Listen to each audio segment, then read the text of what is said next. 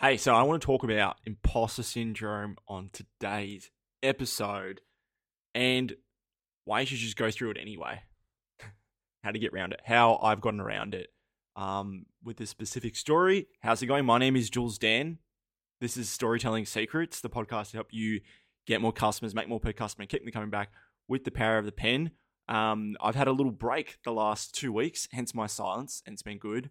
Um, I was writing, I was writing down all these podcast ideas, like bang, bang, bang. Like, shit, actually need to sit down on a Saturday and just schedule a sh- bunch of shit. So, um, you got some content why you got some uh, time off because I've got some brilliant stuff that's happened the last, uh, like 50, 60 days. Like, a lot of really cool stuff in terms of the client side, personal development side, um, growth side, focus side, good podcasts I listen to.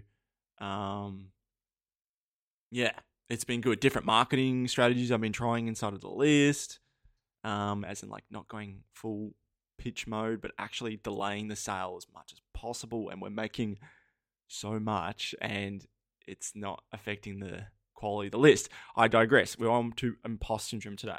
Okay, so um, I'll start with I'll start with the theme, and this is just my thought. I, I was writing this down about post, imposter syndrome. Look, allegedly, everyone feels imposter syndrome at one point, and if you don't, you're some crazy person, which is fair enough. Like it's human to feel imposter syndrome, and doesn't matter wh- whether you're a complete beginner or very advanced. Everyone experiences imposter syndrome. Uh, symptoms include feeling like, um, who am I to be doing blank? Like I don't, I don't have enough experience to be doing this. Like, oh, like this isn't quite my wheelhouse. Like why should I be in charge of doing blank? I think I'm generalizing quite a bit, but I, it seems like that is the way to go. That's the way to go. Seems like that's the general consensus of what imposter syndrome feels like. And I was writing these notes, and I thought, well, if you're just good at what you do, at what you do, you're really good at what you do. Um, then that anxiety you're feeling is probably just a story you're telling yourself, which is kind of tough love, I guess. But if you're good at what you do, why shouldn't you be the person who who is delivering that whatever that webinar, writing that email, talking to that client, charging thirty thousand dollars? Like if you're good at what you do, what why? And I know it's simple, easier said than done. And even myself, um, charging my worth and increasing my prices, um, and then being able to negotiate um, when people be like, "Whoa," and you're like, "Well, I'm fucking good at what I do." Anyways, um, but on the flip side, like if you're not good at, at what you do, there's justification for feeling imposter syndrome. So uh, if you're not good at what you do, go get better at what what you do for your work. So that that might help. Uh, but what happens, Jules, if uh, if you present this opportunity, but you have skill sets, you've had experience in something similar, but not really the same? Let me tell you a story. What do I mean? So, I think I told you a few episodes back. If you go back to if you're about to quit, listen to this. And I talk about the story how on the day I had a job interview, I was ready to throw in the fucking towel with freelance copywriting. Um, I pretty much get offered the job and then when I say pretty much, they're like, yeah, uh, you're the front runner. We really like you. Um, let us get back to you. And then it was for a Facebook ad agency. I've never written a Facebook ad before in my life, by the way. Um, and I didn't even do the interview. I didn't even apply. I didn't even send my resume in. I just sent a direct mail package, which just just showed my work essentially. And like I took a piece of their copy and made it even better. Um, but anyways, that's why I love copy. Like you just use you can use the back door for everything with copy. It's amazing. Um, hopefully, if you listen to the rest of this podcast from start to finish, you can pick up some lessons along the way. Hint, hint. So, um, anyways, I didn't have I didn't have imposter syndrome. I went on this interview and I fucking crushed it because I was confident in what I did as a copywriter, in my skill as a copywriter. I, I didn't mention ads once. I didn't mention I, I didn't draw upon an example from ads once. I was just really confident in my approach. And I think that conviction also like really translates too when you're about to talk. But anyways, um, that was one example. And later that day, by the way, that story, um, I retained a client, got back to me, like, yes, we want to work with you um, ongoing. And then that's how I was like, sick, yeah, don't have to get a job. And um, now, now I'm in a good place and I've got multiple retainer clients and it's going well. Anyways, with one of those retainer clients, they asked me. So the story is, I say, here's a backstory. So we're coming out with this offer for a product called 48 Hour Leads, um, which basically shows people. So the biggest problem that agency owners said, or the biggest complaint was, we need leads, and my client Troy says, no, you don't. You know, you know, you need to know how to generate leads and have a great offer. So you need you need to know how to uh, close leads and have a great offer. So that's how you close leads essentially. And um, so yeah, the product was called 48 leads, and then I was going through it. I'm like, ah, but this offer is incomplete because it doesn't solve the problem of well, now that I've got a lead, um, how do I convert that? And what do I write in the copy to get people attracted? Not not actually. So setting up the setting up the actual ad is not hard. Um, it's the messaging that's a challenge for folks. So I was like, um, let me run a workshop and um, I'll critique people's ads and let me give you some templates from a client who's done over 10 million sales using a Facebook lead ad. And they're like, oh, that's amazing. Thank you so much, Jules.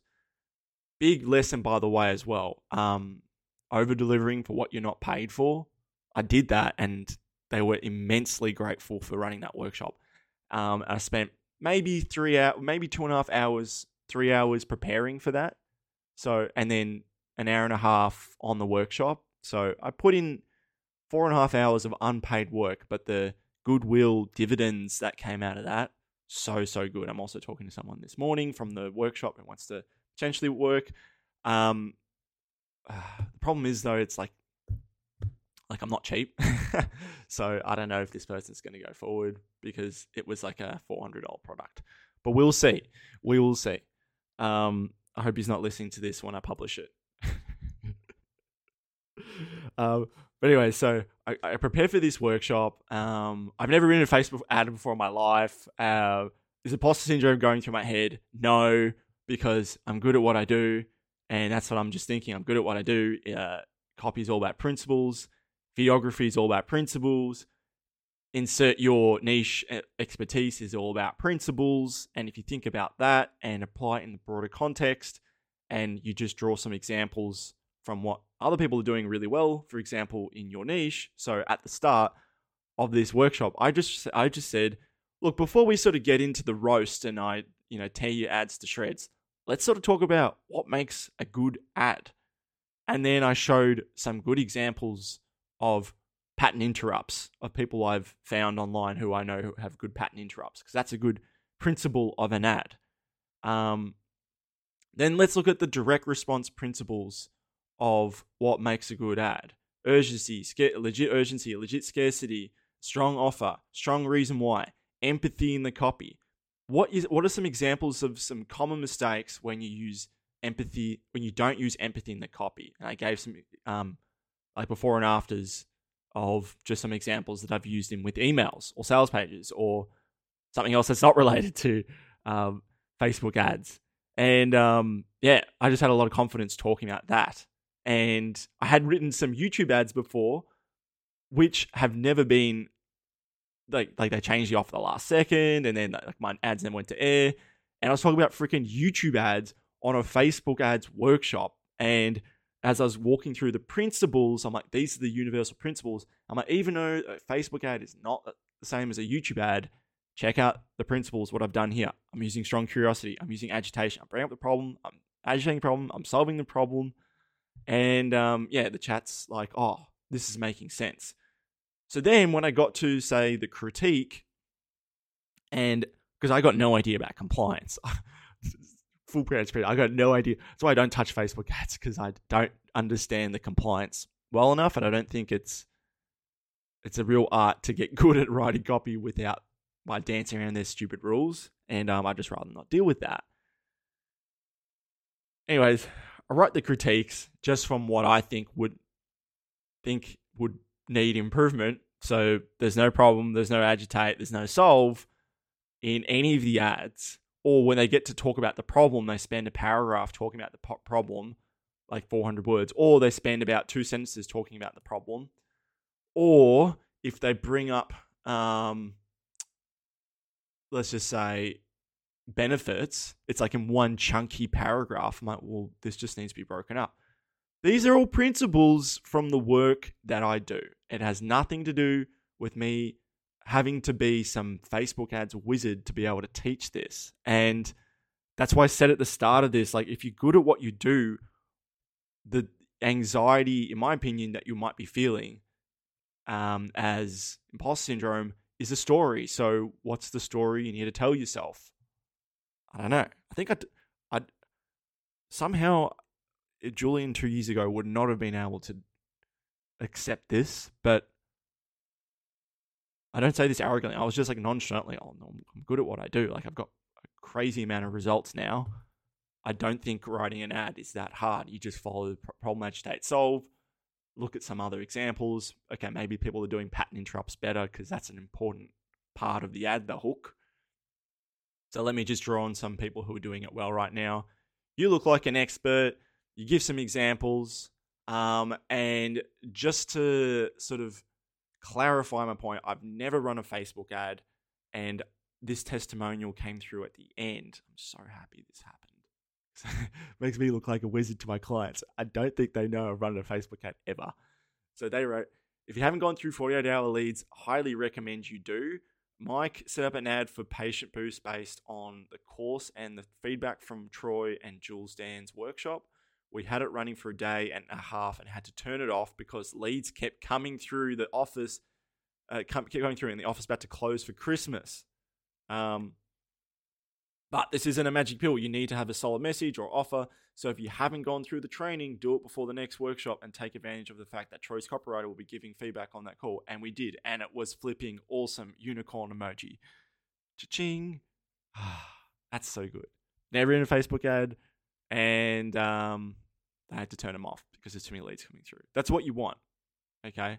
Had I come in with this, like I've never never in a Facebook ad before. I don't know if I can do this imposter syndrome, imposter syndrome. Okay.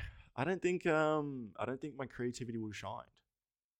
So yeah, if you I'm probably not going to be in that exact situation, but maybe you got a project where they're like, can you do this? And maybe you, it's not in your wheelhouse, but you have the principles to apply in that area. I'm not saying like, let's just say if someone said, "Hey Jules, can you also edit this video?" Like, no, because I suck at video editing. Go look at my YouTube channel. um, getting it editor right now. If you if you are a good editor, by the way, um, and uh, you know got a good offer, send an email to me at support at Jules Dan. I'm hiring hashtag for a video editor. Um, don't give me some don't give me some crazy proposal though. Like I spoke to some guys from India. I'm like, you want that much for that amount of work? I'm like, what? That's like that's more than I charge. You you have no results based guarantee. Like, how? how? Like, this is not a good offer. Anyways, um, yeah. Wrap up. If you're feeling imposter syndrome, ask the question: Are you good at what you do? No. Well, get better, that might help. But if you are good at what you do, what are the principles that apply in what you do and how can they translate across into this other thing that maybe you're asked to teach, you may be asked to do a project for, um, do a podcast interview about, um, and then obviously use stories. Stories are the best. But mate, principles are the way to go. They don't change. They're always there. People can always grasp them. And um, yeah, I guess lots of little lessons along the way today. Hey, that's it for today. My name is Jules. Thanks for listening. If you want to check out my YouTube channel, oh my God, I've got 57 subscribers now. I am growing so far. No, I'm just kidding.